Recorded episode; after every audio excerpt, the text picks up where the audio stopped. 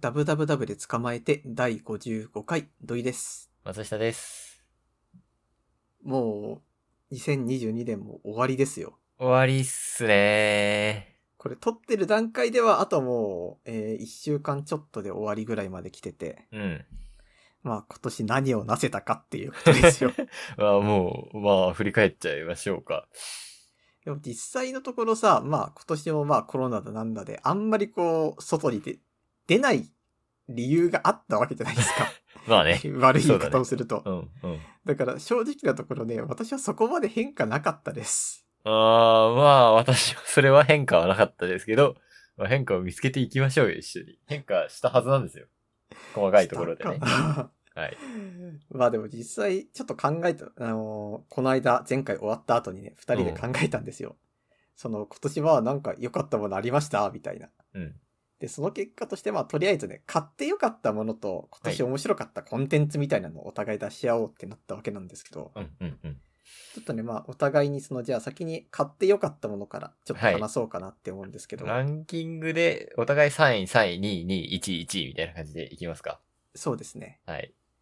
じゃあちょっと僕の方から3位発表していいですかはい、お願いします。これ買って良かったもの3位は、これ小説収納ケースですね。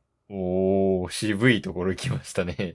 あのね、うん。これは多分、これ聞いてる人からしたら、え、今更それみたいなことを言う人結構いると思うんですけど、うん。でも言うて私はこれ今までね、一切使ってこなかったわけ。うん。で、そうすると何が起こるかっていうと、まあ本棚いっぱいになったら、新しいちっちゃい本棚とか買わなきゃいけないんですよ。 まあ、はい。で、それももう本当去年ぐらいにもういっぱいになっちゃって、うん。そっからはもうね、新しい本を一切買えない生活をずーっとしたわけ。うんうんうん。で、そうなるとさ、なんかこう、どんどんどんどんその本への興味がなくなってくんですよ。あ、そうなんだ興味っていう。やっか、いや、うんこれ買えないしなって思うと、本屋に行く理由がないじゃないですぱか。りあー、服と同じだね。どうせ買わないだろそうそうそう。う。うん。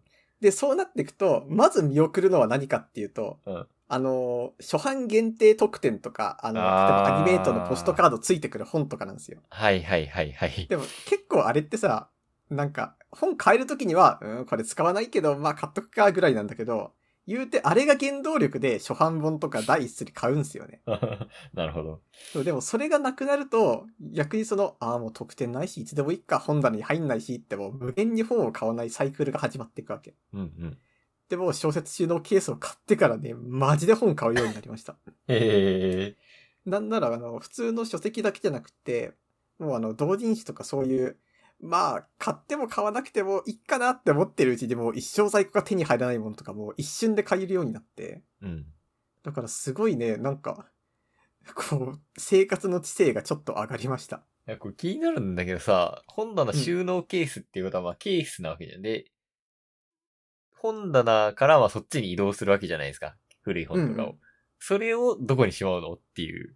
これはクローゼットにしまいます。あー、クローゼットの下の方とかそうそうそう。ああ、なるほどね。じゃあ、今まで空いてたところに本を押し込めれるようになるってことそう、そういうことそう。いうことか。 なるほどね。で、今のところの新しい考えとしては、うん。あの、今はその、クローゼットの上の段に無理やり詰めてるんですけど、はい。あの、そうするとあの、布団と同居なんですよね。ああ、お客さはんい用のはいはいはい。だ から、 今度はあの、クローゼットになんかあの、すのことか置いて、あなんか柱作って、うんなんか布団を別で縛るところを作って、上を全部その、小説入れるところにしようかなって思ってます。なるほど。本当に、これによって、なんか生活の QOL 一気に上がりましたからね。ああ、じゃあ3位に入るのもなんとなく納得できるかな。 なるほどちね。なみにパナソの3位は。はい。えー、私の3位、ウェイトブランケットです。あー、これこれ話しましたよね、多分ラジオでちょ。っとラジオで聞きましたね。そう。あの、ただの重い毛布、毛布というかもう、重い生地のうん布団なんですけど、えーとです。これ、実はまあ夏しまってて、うんうん。理由は暑いからなんですけど、で、久しぶりにまた冬出したら、あ、これよこれ、俺の布団生活はここから始まるんやってなるぐらい、えー、睡眠の質も上がり、心地も良くなるる。という、あの、懐かしい感じになる。で、えっ、と、ちょっと忘れてたんですけど、急激にランクインしました。あー。睡眠スコアっていうのが私のスマートウォッチで測れるんですけど、それももう明らかに上がります。あ、わかるそんなに。わかるわかる。もうね、起きた時、おーいっていう感じ。慣慣れちゃうと多分そこまで感じないだろうけど、最近はもう出したてなので。あ、これよ、これってなってます。しかもあったかいし、そう上から抑えられるから、熱気もそんな逃げないし、うんうん。っていうので、もう、かなり良い。で、唯一マイナス点があるのは、やっぱりさっきも言ったんですけど、夏使えないうん多分クソ暑くなっちゃうので、夏も同じ安心感を得たいなという感じになっています。なるほど。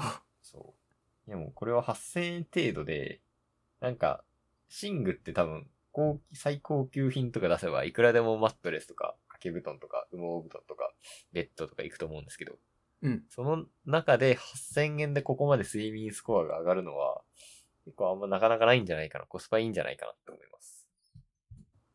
いいっすね。はい。なるほど。え、ちなみにさ、じゃあもう夏よりも冬の方が明らかスコアがいいっていうことなんですかあー、それは微動、うーん。そういうこともあるね。多分そうだと思う。えー、すごいね、それは。すごいよ。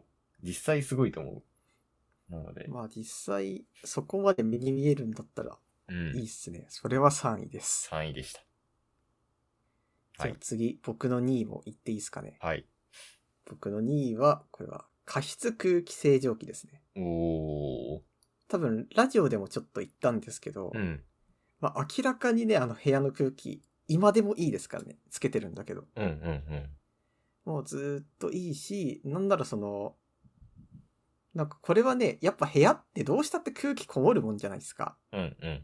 私なんかまあちょっと掃除したりとかして空気入れ替えしたらまた別なんだけど、旅行から帰ってきた時の自分の部屋臭ってわかりますああー、わかりますわかります。れだって言うてその匂いなわけですよ。まあまあまあまであ。もあれもなんかちょっとだけマシであった気がして、えなんだろう、別に悪い匂いではないんだけど、ー。うん。部屋の中のこう。う全体的に溜まってる匂いだったり空気だったりがやっぱ変わってるんだなっていうのが気づきますね。ちょっと寝るたび。え、ちなみになんか私も空気清浄機欲しいなと思うことがあるたびに、あ、こんなにするんだ空気清浄機って思って、これだったらこまめな窓開けしようとか思ってこう買わないとか、あと場所取るしとか思って買わないんですけど、いくらぐらいのレベル感のものを買っての2位なんですか、えっと、空気清浄機の値段がこれ1万8000円ですね。あ、一万せ ん。はい。えっと、あの、アマゾンのセールの時に買ったんで、だいたいそのぐらい。あー、セールじゃないとえっと、今現在見ると、これ2万9000円であー、いい、まあまあまあまあなレベル感だと思います。す。そうそう。だからそのぐらいするんですよ。うん。でもなんか、言うてね、あの、この値段でもすごい満足する。へー。まあ、これがどうしてかっていうと、これはまあ諸説あるっていう話ではあるんだけど、うん。まあ、空気清浄機ってあの、まあ、値段上がってき、上がったり、製造年数が新しくなればなるほど、機能ってこう増えてくって思うじゃないですか。うんうん。でも意外とその減らされる部分があるんですよ。うんうんうん。 で、例えばそれが何かっていうと、その中のタンクの容量の場合場合もあれば、うん。あとはその空気清浄機止めてる時とかの、なんか羽の開閉がなくなって、止めてる時中にこれ埃入っちゃいませんかみたいな。ああー、はいはいはい。なんかそういうところがこうなくなったりとか、まあ多分メーカーもいろいろ考えてるんだろうけど、ちょっとずつその貧しくなる種類とかもあるんですよね。うんうんで、なおかつ、例えばまあプラズマクラスターとかの機能があった時に、例えばこの空気清浄機はプラズマクラスター7000ですと。うん。うん。 7000はあの空気中のなんか花粉とかは沈静化するけど、これがね、いあのプラズマクラスター1万台になってくると服についた花粉とかも大丈夫ですとうか、んうんまあ言ったりするけど、言うてその空気清浄機つけっぱだったら無限にプラズマクラスター作動してるわけじゃないですかう。ん。まあ、はい。だったらその1万でも8 7000でもそこまででもみたいな、はいはい。いうところは実際あるんで、その値段を出しても、なんかあのスペック自体はそこまで変わんなくて、プラズマクラスターのなんか桁が変わるだけだったら全然これでもね、すごい、好威力を発揮しますよ。え、なんかやっぱフィルターみたいのは汚れたりするんですかあー、いや、フィルター自体はそんな汚れない。うーん。なんかあ、の、換気扇とかに貼るマットあるの分かりますあの、うんうん。なんか、はいあポリエステル製の不織布みたいなや繊つで維しょのやつです。はいはい。なんかあれみたいなやつを後ろに貼ることで、フィルターにホコリがいかないでそれ回収するだけでいいんですよ。へえだから実際その、あの、フィルター清掃機能とかついてるやつもあるけど、高いやつだと。うん。それも実質いらないですね。うーん。お、あと音とかも割と気になるんじゃないかと思ってるんですけど、どうなんでしょ音はないっす、基う。本。えー、な、 何その魔法のアイテムって感じですけど。いや、でも本当にない。あー、ただね、まあ、うちのは、 うん。可動音自体はそんなないんですけど、うんなんか最初よりはね、水を飲む音がすげえゴクゴクするようになったっていう謎仕様はあります。えー、まあ、それは、たまにで、ずっとしてる音じゃないですもん ね。うん。いや、でもね、うん結構びっくりしますよ。なんか最初はすごいいい子ちゃんだったわけ。うんピッてしたらなんかマジで音も一切鳴らないしみたいな。うん。でもなんか一週間ぐらいしてから、なんか水をセットして、なんか時々給水音入るときにボコボコボコンみたいな。ってさ、なんか最初は本当に、ちょっとこう済まして水飲んでたのがさ、もうカップガシッって掴んでもう喉鳴らして飲むわけですよ。はい。だからまあ、まあちょっとね、空気清浄機ごとにその、 なんか性能のばらつきがあるのか、なんか性格が違うのかみたいなところはありますけど、うんうんまあ音はそのぐらいっすね。なるほど。なんかちょっと買いたくなりましたわ。これは買った方が絶対にいいと思います。へえ、まあ花粉症だしそういうのもいいんだろうな。なるほど。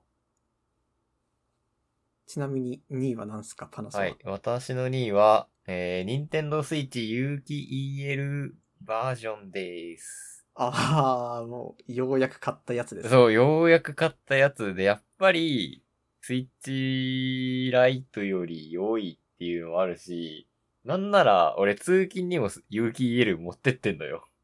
へーだからあの、大は小を兼ねるわっていうのは思った。でもあれ、電車だとさ、座席で邪魔しちゃいませんいや、ギリ大丈夫な範囲、マジで。うん。そう。なので、文字もでかいし、なんだろうね、文字、小さい文字読めなくなってきたのかもねっていう感じの瞬間もあり、マジで、えっ、と、台は小を兼ねるし、えっ、と、寝っ転がってこう、コントローラー外して、モニターだけちょっと上の方に、なんかスマホスタンドみたいなのを置いて、寝っ転がりながらやるっていうのもできるし、えー本当に良いものでございました。えーちなみにさ、うんその、ライトと比べたときに一番良かったとこはどこですか、えーモニターに映せる。 あモニターでプレイできるのが一番あ、いい。それは確かにそうだね。はいだって、スプラトゥーンとか絶対ライトだとできないもんね。そう、そう、そうなんですよ。スプラトゥーンを実際は多分やるまために買ったっていうところもあるけど、まあ普通にポケモンとかも前、うん下向いてやるより上、前向いてやった方が楽だな、楽だなっていうかまあ、画面もでかいしいいなっていうことそうでっ、すね。普通にモニターでやってる時間の方が多分長いかな。 ポケモンとかってさ、あれなんていうかその、大きい画面に映ってるとなんかちょっとスポーツ観戦感出ると思うん ですよ。あまあね、気持ちなんわかか実る。際自分が何をやってっていう。はいはいはい。だから多分ワールドカップで盛り上がるのと画面に映ってるポケモンで盛り上がるのって結構俺は近い気持ちちょっとしますよ。うんうん、同じだと思うよ。そう。だからやっぱモニターでかい方がね、絶対いいですね。はい。モニターに映せる、最高です。じゃあ僕の1位いいですか、ねはい発表しても。えっと、1位はですね、はい。これはあの、ジョイコン修理キットです。おー、スイッチ関連ですね。そうです。まあこれなんでかっていうと、まずその前提として私ポケモンを始めたのがみんなより1週間遅かったんですよ。うん。でまあこれどうしてかっていうと、私のジョイコンはもう本当あ の、スプラトゥーンとかのやりすぎでスティックがいかれちゃって、あの、ん勝手に動くんですよね。うん。で、そのせいでもう、あの、ポケモンって結構そのカメラワークがシビアじゃないですか、あれ。うんうんうん。なんか人が動いてて、人の進行方向にカメラグーンって勝手に動くし、うん。そうじゃなくてもちょっとした力で結構すぐ反応が良すぎるからって、私のその狂ってるジョイコンだ と無限にその変なとこを向くからってはい気持ちよくプレイができないんですよ。はい。そう、まっすぐ走れないみたいな問題が起こったんで、うん。これはいかんっていうことでその、もう保険も消えてるから自分で直そうって思って開けたわけ。うんで、開けたらもう意外とね、そのパッパッパーってすぐ直ってしまって。アッセンブリみたいなの売ってますからね。そうそう。でも、それだけで、まず個人的にはすごい楽しかったんだけど、うん。まあ、あとはまあそれとは別にさ、なんていうか、ハンマーを持つ人には全ての問題が釘に見えるみたいな言葉があるように、うん。もう自分が精密ドライバーを一回持っちゃうとさ、うんもう世の中の全てこれ分解できるんじゃないかみたいな気になったわけ。ああ、はいはいはいはい。で、まあこれは試しだからっていうことで、前からちょっと興味があったあの、うんカメラの分解っていうのを最近始めたんですよ。うんうんうんうん。あの、リコーの GR デジタル3ってやつを買って、で、それのなんかジャンク部分を開けて直してみたいなのを最近ちょこちょこやってるんだけど、うん。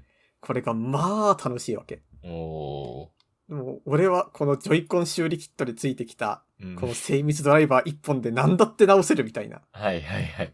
で、そんな感じでその、 もうそれ買ってからは、うんじゃあこのカメラも直してみよう。これも必要かなとか、うんあ、じゃあこれ直すんだったらこの部品が必要だから、じゃあ海外から輸入して、みたいなのとかも、うんううなんかこう、すごい趣味の範囲がガーッと広がったんですよね。ああ、じゃあ新しい扉としてのジョイコン修理キットだっ たと。そう。 やっぱりそなるの、身近なものなんですよ。ジョイコンって。私の生活の中では多分一番。 うんでも、それなのに、今までずーっと私はその不満を抱えてたのに、うん。その不満をちょっと解消した瞬間にもうあらゆる世界が広がったわけで、うん。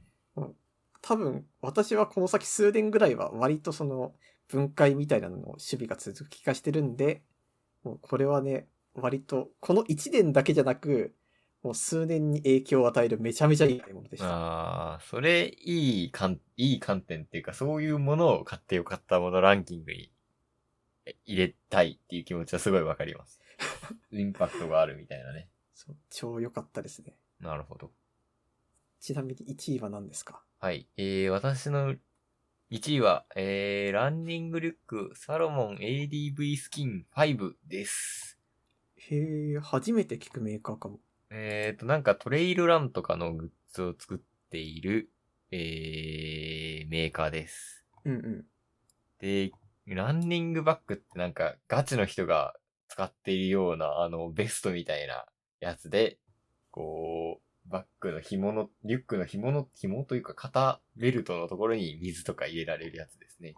へえ、あー今画像を見てるんだけど、すごいね。い。なんか防弾チョッキみたいな。ああ、そうそうそうそうそう。これがね、マジで良くて、なんでいいかっていうと、これを持ってると、私、まあ、ランニングするので、えっ、と、うんいろいろコースを知ってるんですけど、基本的に、あの、水道の蛇口があるところとか、トイレがあるところを中心に、えー、コースを考えるわけです。それがないと、の水が飲めないから。うん。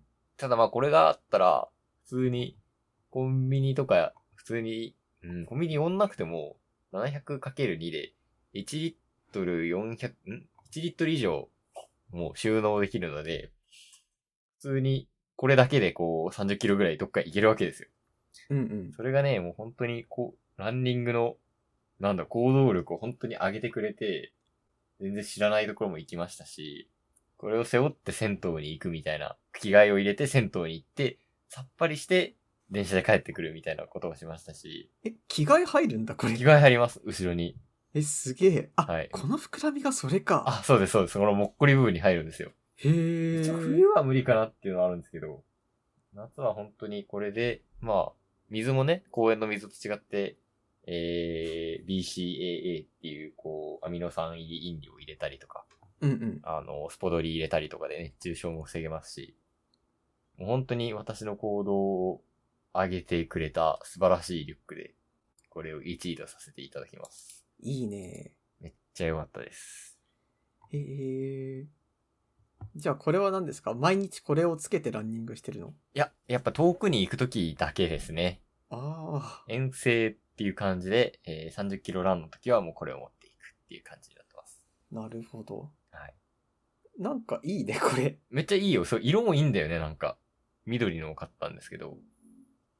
よくさ、はいその、パソコンとか、あの、ギアが全部入るコートみたいなやつってるじゃないですかあー、はいはいはい。あれに近いね、確かに。そう。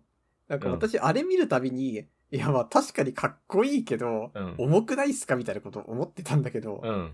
確かにランニングリップとか、そのぐらいだったらなんか良さそうですね。めっちゃいいよ、ほんとこれ。っていう感じです。いいっすね。なんかこれ重心が上にあるのもいいのかもしんないね。あー、そう、なんか、よく、えっ、と、まあ、ベース、えっ、と、腰に巻くやつとかね、うん。あるんですけども、まあ、それより全然使いやすいなというのは感じますね。やー本当に素晴らしいものでしたね。なるほど。いいですね。はい。なんか、普通に夏使うもの、冬使うもの揃っててなんか、いいね。ああ、確かにカナソのやね。つ。はい。普通に夏はなんか、あらゆる季節を完備してる。はいはいはい。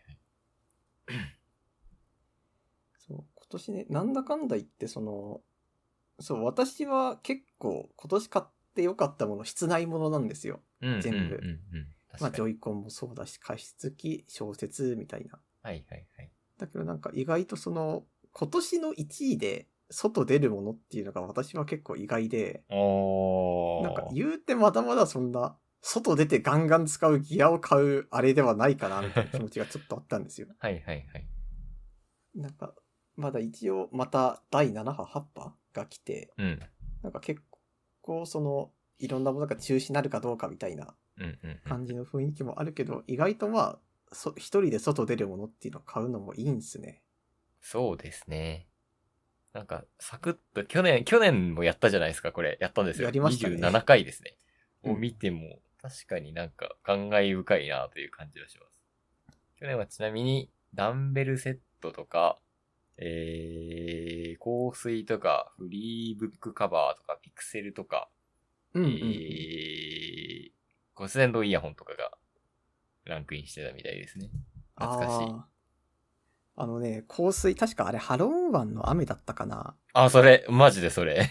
そう、確かそれはね、今、あの、机の上にあります。おおー。まあ、なんか整理してたんだけど、もうこれ使い切って、うんただもういい香りはするからまだ捨てるの嫌だな、みたいな。あ いい、いいアイテムじゃないですか。時々家具用ですね。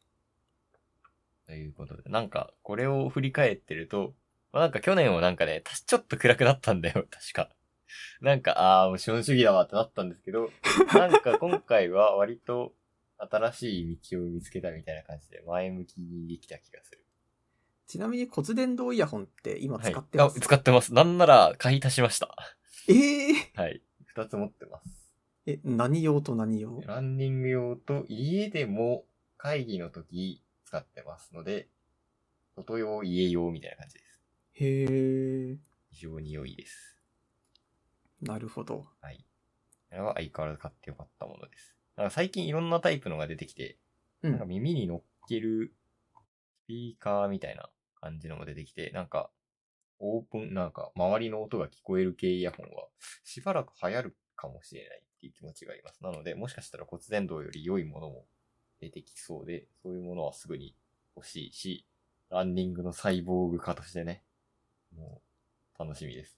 なるほど、ね。いいものを買いたいっていう気分ではあります。やっぱ外走るんだったら、エアポッドとかよりだったら骨伝導ですよね。うん。危険度的に全然骨伝導ですよ。足音も聞けるし。なるほどね。はいちなみに、えーっと、今買って良かったものなんですけど、はい。まあ、良かったコンテンツっていうのもね、うんあの、アンケートじゃないですけど、1位から3位まで取ったんですよ。はいで。まあ、これもね、最初は、いやまあ、言うて買って良かったもの、そのままコンテンツになるんじゃないかみたいな あこと そをれは実際ある。ちょっと危惧してたんだけど、はい意外とそうでもなかったっていう ああ、よかったよかった。はい。ちょっとそれもね、話していこうかなと思うんですけど、はい。僕の3位はですね、うんあの、これ、スオサンゴ 3D ですね。おー、ラジオでも話しましたね。そう結構熱く話したと思うんだけ熱どく、話したか気が覚えてる覚えてる。そうあのね、まず、コンテンツ系の一選ぶ時の一番の問題ってさ、うん。やっぱ、近いものほど、あ、ん燃えてる感情が さ、覚えマてるジんだよでそれはそう。買ってよかったものとかもなんならそそう、だからってどうしたってその、日が浅いものを選びがちっていう問題はあるんだけどう。、はいはい。ただこのスオサンゴ 3D に関しては、うん。いや、そりゃ一番燃えてたのはあの当時なんだけど、なんか今でも不意に思い出しては、おやっぱあれすごかったよなっていうことを思うんですよ。スーさんが撮ってるのが41回で、7月3日とかなので、まあ結構昔の感覚では俺あるよ。だからすごい。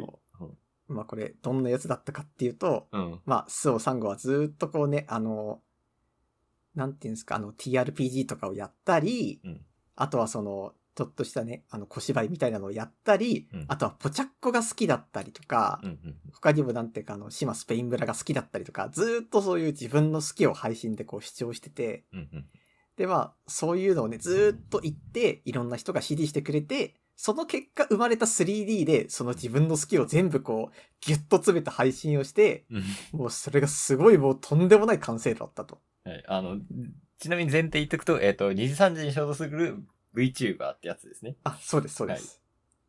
そうだったんで、もう私はね、あれがやっぱり、ああいう誠実に好きをこう、ずーっと追い求めると、追い求めた結果、こう、正当な面白さが出来上がって、みんなが笑顔でいるっていう、ああんな素晴らしいことをする人はやっぱすごいなっていう気持ち に今でもなるんで、おおこれは本当にもうランクインですね。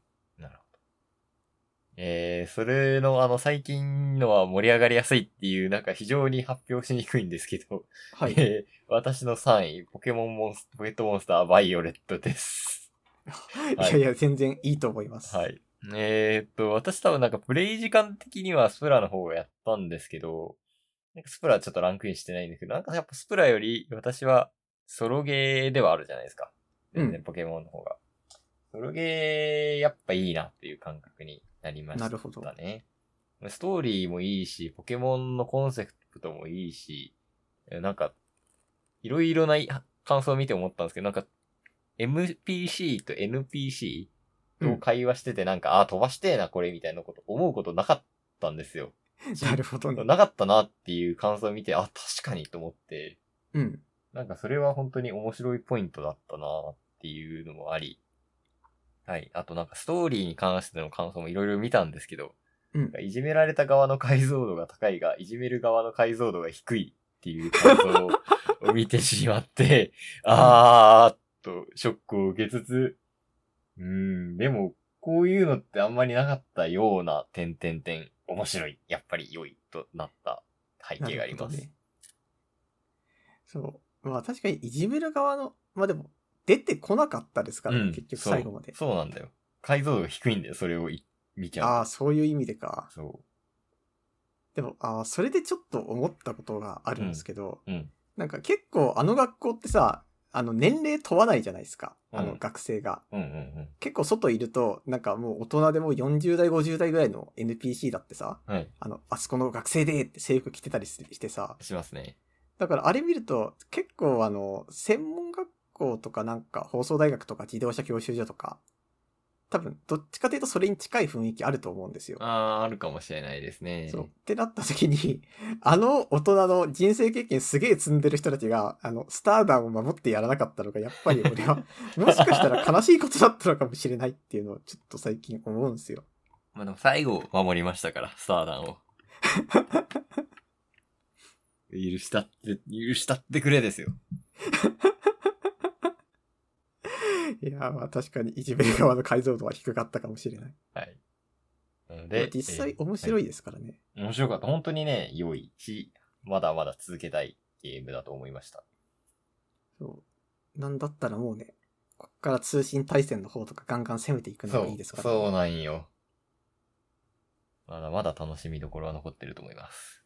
やっぱね、それ考えるとね、スプラも、いや、面白い、相当面白いゲームだけど、奥行きって意味では、あスプラもあると思うよ。いろんな奥行きがうんね。うん。俺の楽しめる奥行きはポケモンの方が上だったという感じです。まあ実際スプラはもう、あの、できるスキルが最初から解放された上でのこう、精錬させていくものじゃないですか、あれは。うんうんうんうんでもポケモンの場合にはその組み合わせっていうのがやっぱりありますからね。そうだね。こっからどうしていくっていう。はいなんて詰めを考える面白さ面白さっていうのは全然ポケモンの方が上ですね。ですね。うん。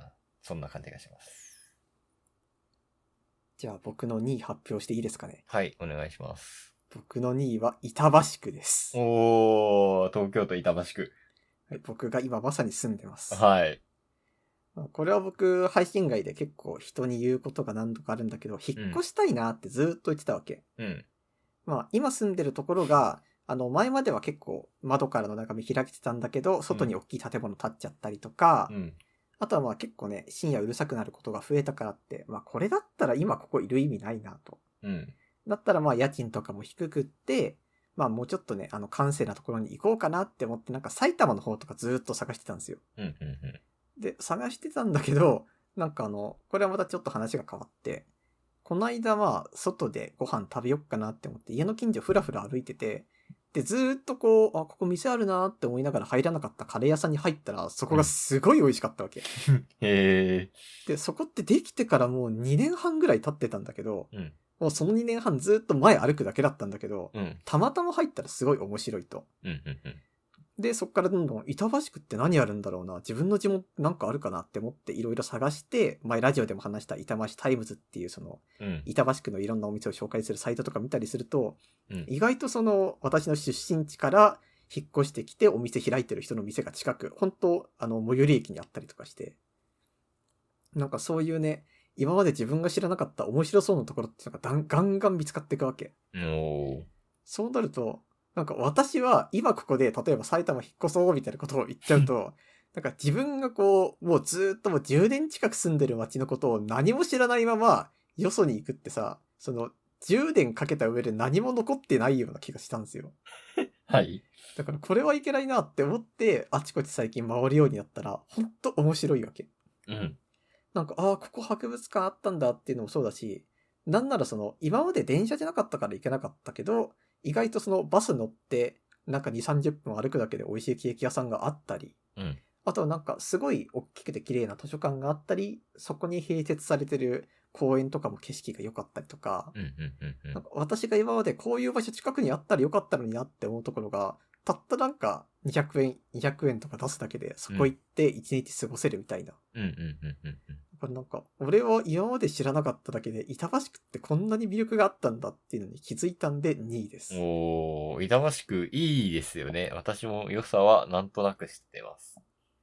なん板か橋の本高当校に通ってたんでね。はい。バスを使うっていう選択肢が増えただけで全然変わりましたね。へすごく良かった。これはなんか、たびたびいろんな人が言ってるけど、東京って横の連絡網が弱、なんか縦と横の連絡がさ、ちょっとうまくいかない場所があるじゃないですか。ー。あー、まあ、ど電車このに乗り換え行でくにしても1時間かかる問題ですね。そうそうそう。はいで、それの悩みがあったけど、なんか前もちょっと話した、あの、京都に出かけてバスめっちゃ乗ってから、うんなんか断然ね、それが解決されましたね。バスおーいいじゃん、みたいな。これは良いことですね。バス乗ってみると楽しいですよね、本当に。そう、そうなんですよね。うん、バスマジで楽しいものだと思う。なかなか普段ね、時間とか焦っちゃうしさ、あバスよりなんか早い電車で行っちゃおうみたいなこと思うけど、乗るとかなり楽しい乗り物だっていうのは本当わかるわ。そうなんか電車って言うてその、ちょっとあの、一段低いところにあるじゃないですか、コースが。うん、コースが ね。そう。はい。だけどその、意外バスってやっぱりまあ、普通に路上を走ってるわけだからってさ、はい。なんか日々変わるんですよね。うん、うん、うんうん。まあ、歩いてる人も変わればなんかお店が、あ、今日がやってるとかもあるし、うんなんかそういうちょっとしたなんかアトラクション感もあって、うんなんか全体的にいいっすね。なんか街を感じられます。確かに。めっちゃわかるわ。ランニングもそんな感じのってあったりしますあー、近い気はする。なんかやっぱりスピードを上げすぎてもダメだし、遅すぎても退屈しちゃうっていう中で、まあ電車と徒歩の間のバスみたいな、電車、あの、自転車と徒歩の間のランニングみたいな、非常にいいポジションなのかもしれないっていうのは思うんいいですね。はいそう。だから私としては、まあ、コンテンツ2位は板橋区ですね。う。なるほど。はい。ありがとうございます。で、私の2位は、えー、これは本なんですけど、プロジェクトヘイルメアリーです。おお。これは SF ですね。発売が確か今年かな翻訳本なんですけど、うんえっ、と、火星の人、映画オデッセイとかの、えー人が書いた、えー新作です。もう本当に読み始めたら止まらない系の堂々たる1位という感じです。へえ。結じゃあ、これも宇宙なんですか、舞台。宇宙です。はい。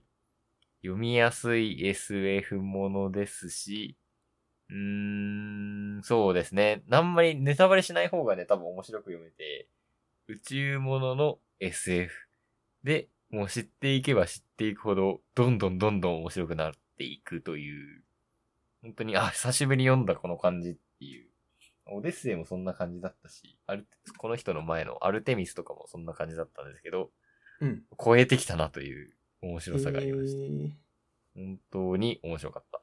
いいね。うん。もうマジで文句なしですね。なえのーで、そんな押すんだったら読んでみようかな。マジで良い。あのーなんか3体とか言うて合う人合わない人いたと思うんですよ。うん。これは大体の人に合うんじゃないかなっていう面白さがあります。へえ。はい。いやー、素晴らしかった。また読みたい。記憶を消してまた読みたい。あそこまで言うんだったらすごいいいんだね。マジで良いです。で、うんそう、やっぱり SF 良いなっていうのと本もいいな。一生面白い SF 読んで暮らしていけるなっていう、えー、なんか人生の、へえ。に至る、そういう考えに至るほど良いというものでした。まあ、ネタバレしない範囲でちょっと話したいんですけど、はい SF ものってさ、あの、うん自分でも再現できる SF とできない SF でジャンルが分かれると思うんですよ。うんうんっていうのも、例えばあの、僕が前読んだオービタルクラウドっていうやつだと、うん。うん。あー、はいはいはいはあいそ。こだと、まあ主人公は、あの、なんか、うん。 主人公はこう天体系のサイトを運営してるんですよ。うんで、あの仕事の同僚と一緒にいろいろこう、なんやかんやあったりとかしつつ、あのラズベリーパイ、ラズベリーパイっていうあの小型のコンピューターみたいなやつを作集で使ったりとかもしてっていう、うんうん。あれはこう、自分でも再現できるタイプの SF なんはいはい、はい。なわけじゃないですか、言ってしまえば。はい。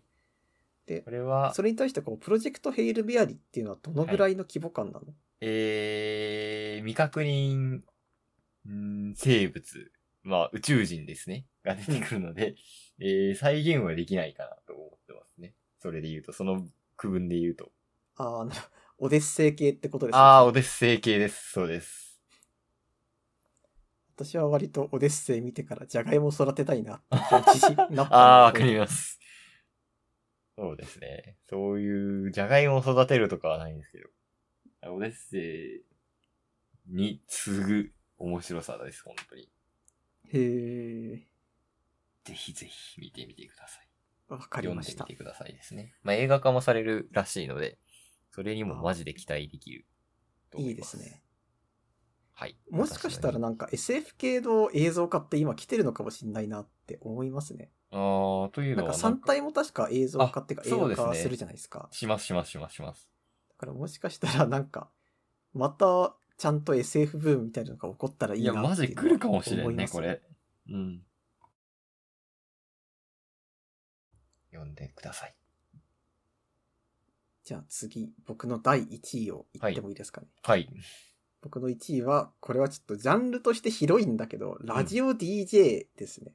おまー、あ、広コいン。テンツって言い方もちょっとおかしいかもしれないんですけど、うんなんかカテゴリー、職業としてのラジオ DJ っていうものが、うんこれはなんかもしかしたら、やっぱすごいものなんだなっていうのを再確認した年だったんですよ。っおていうのもまあ僕は基本家にいるので、まあずーっとこうアレクサとかでラジオつけてるんですよ。ー。うん。で、つけてる時に、まあ AM、FM、あとはネットラジオとか、あとは超 A&T とか、うん。もう基本、ああの、聞きたいものずーっとかけてる生活をしてるんだけど、なんかやってるとやっぱりそのね、プロが喋ってると全然こう番組の締まりが違うんですよね。うーん、うん、うん。まあもちろんその素人だったりとか、あとはなんかもともと芸能界いなかった人の喋りとかでも面白いものは面白いんだけど、はいなんて言うんだろうな。こう、すごい言い方が難しいんですけど、なんか友達と喋るときに受けるやり方ってあるじゃないですか。うん。なんかう盛り上がる口調で喋れば相手も盛り上がるみたいな。うんなんかああいうのをこう、やっぱり素人の方だったりとか、あとはまあ、もともと芸能をされてない方だったりっていうのがするときは結構あるんですけど、うん。でもまあ芸能活動にずっと身を置いていたり、まあもしくはちゃんと、あの何らかの職業の中でずっと頑張っていた人っていうのは、なんかそういうのではなくて、自分が今からこれを話す、面白く話す、だから精一杯受け、話すから、もしよければ俺の話を聞いてくれ、私の話を聞いてくださいっていう、なんかそういう熱意みたいなものがこうガンガン伝わる瞬間があるんですよ。うん、うん、うん。落語的みたいな感じですかね、あある意そう味。そうそう。なるほど。なんかそういうのを、そういうのをしてるラジオ DJ が、やっぱりこう時々ラジオ聞いてると出会って、うんあ、この人まだ喋りつたい、つたないなって思ってても、一生懸命喋ってるのが伝わる人は、をずっと聞いてると少しずつ伸びてくるのがわかるんですよね。うん毎日ラジオ聞いてると。うん。で、なんか、それをずっと追ってい、追って、追って、追ってってすると、まあ今年1年、その人のラジオ聞いてると、ああ、上手くなってきたじゃん、みたいな。うん。うん。なんか応援したくなる感じもあって、だからそういう、本当に頑張ってる人がいいるんだなっていうのを気づいた1年だったんですよ。なるほど。まあ、言ってしまえばさ、ラジオってその人のファンしか聞かないんですよ、基本的に。まあまあまあ。そう。しかも、ファンが聞いてるから、好意的なメールしか届かないと。うんで、なおかつ、 その、自分の好きな人しか聞いてないっていうのも本人も分かってる。それなのに、相手の息遣いも表情も分からないっていう、すげえ歪んだ状況なんですよね。ラジオっていうのは。ああー。うん。うん。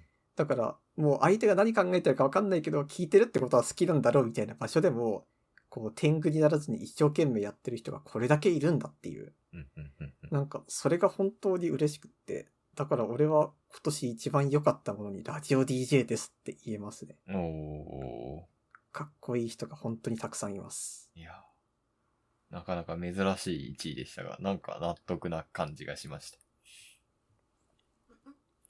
はい。ちなみえにーパナソの1位は。私の1位ですね。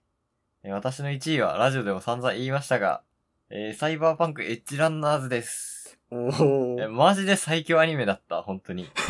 本当に最強だったなっていう思いでしかないし、見返してるし、BGM も聴いてるし、オープニングも曲も聴いてるし、エンディングも聴いてるしで、うん、本当に、まだあの、エッジの渦にいますよ、俺は。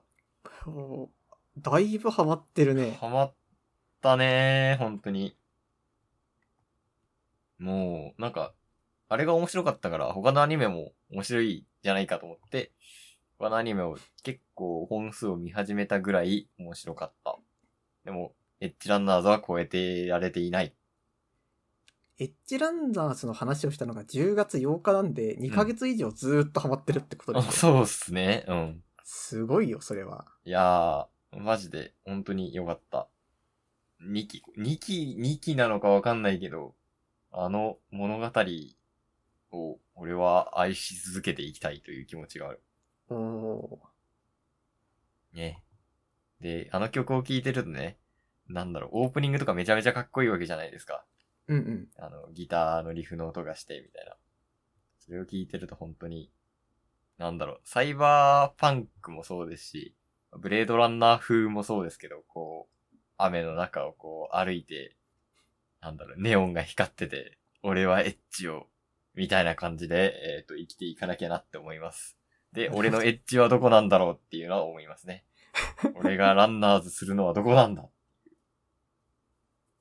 と思ったりします。実際あれなんかオープニングエンディングもすごいクールだったわけじゃないですか。マジでかっこいい。どっちも本当に良い。うん。そう。なんかああいうのができるってやっぱいいよなって思うんですよ。そうだね。うん。そう。なんか、かっこいいものを作ろうとしてかっこいいものができるって本当に素晴らしくって。うん。まあ実際あれは本当にいいアニメでしたね。はい。神アニメでした。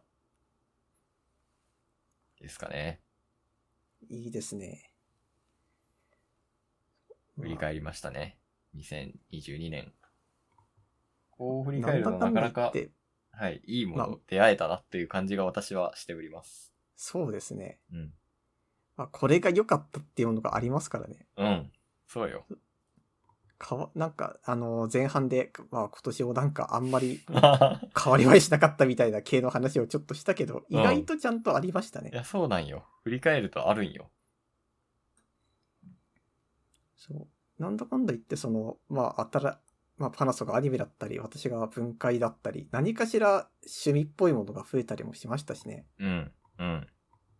なんかすごい不思議なことに、この年になっても新しい趣味って増えていくわけです。いやー、そうそうそうそうそう。2023年は何と出会えるのかっていうところですよ。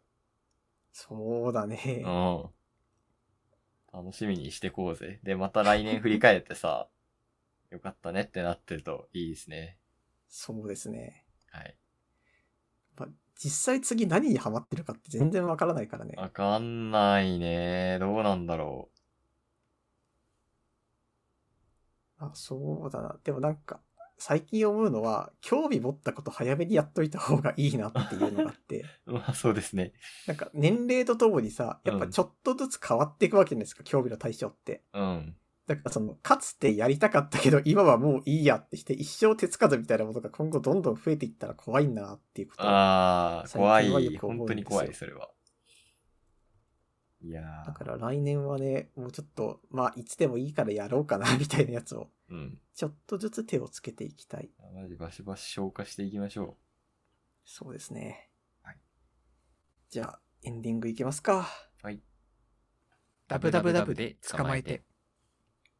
エンディングです。はい。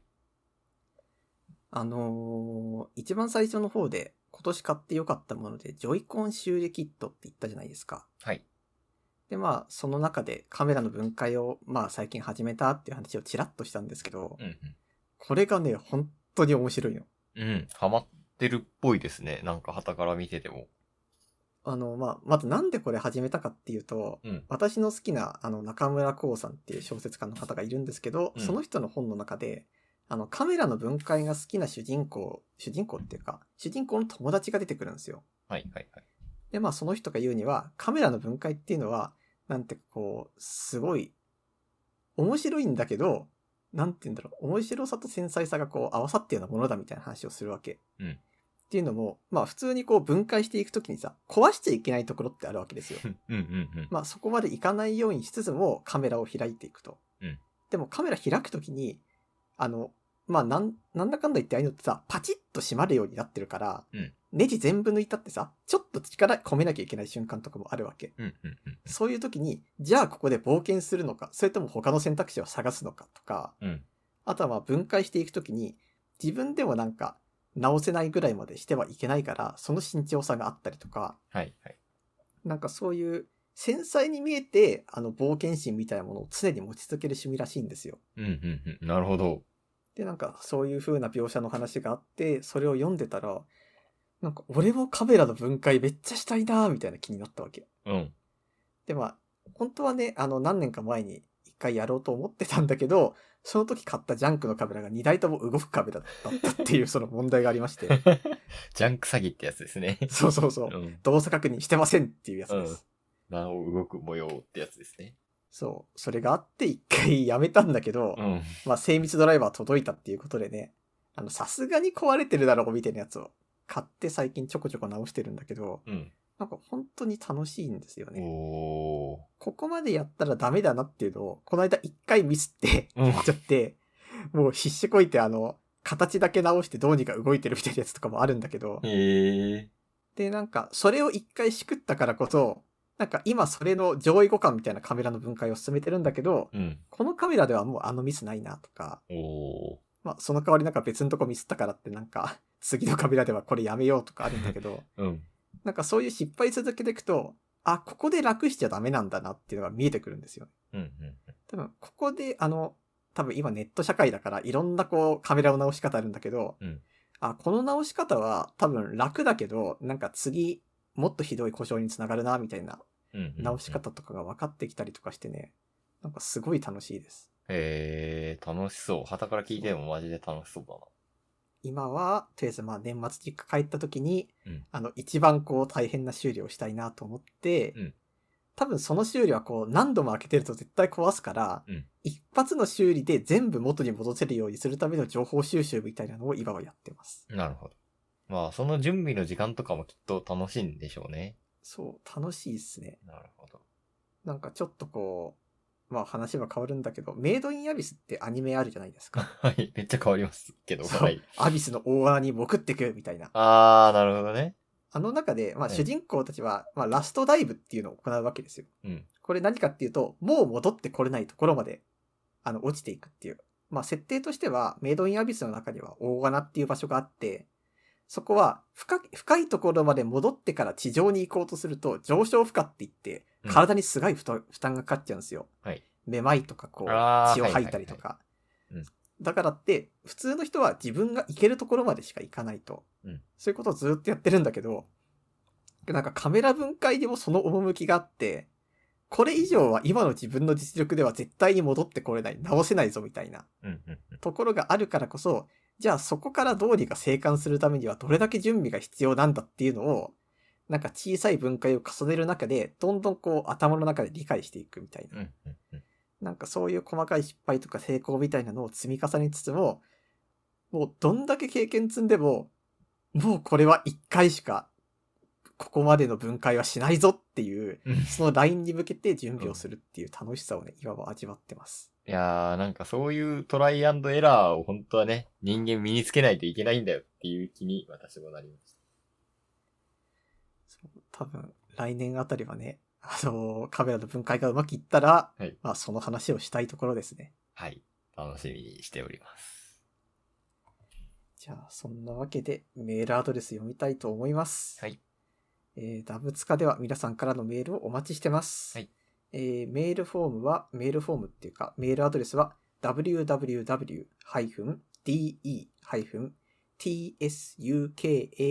www-de-tsukamate アットマーク google-groups.com です。はい。えー、ツイッターからホームページの方飛べるんですけど、そちらの方にね、あの、投稿フォームの方も用意してますので、そちらからでも構いません。よろしくお願いします。はい。そんなわけで、えー次回がなんと1週間後ですね。そうですね。はいそう。。年末振り返りがあります。はい。ちょっと多めに撮ろうと。そんな感じですね。じゃあ、次回1週間後。えーじゃあ、また次回、よろしくお願いします。はい。ありがとうございました。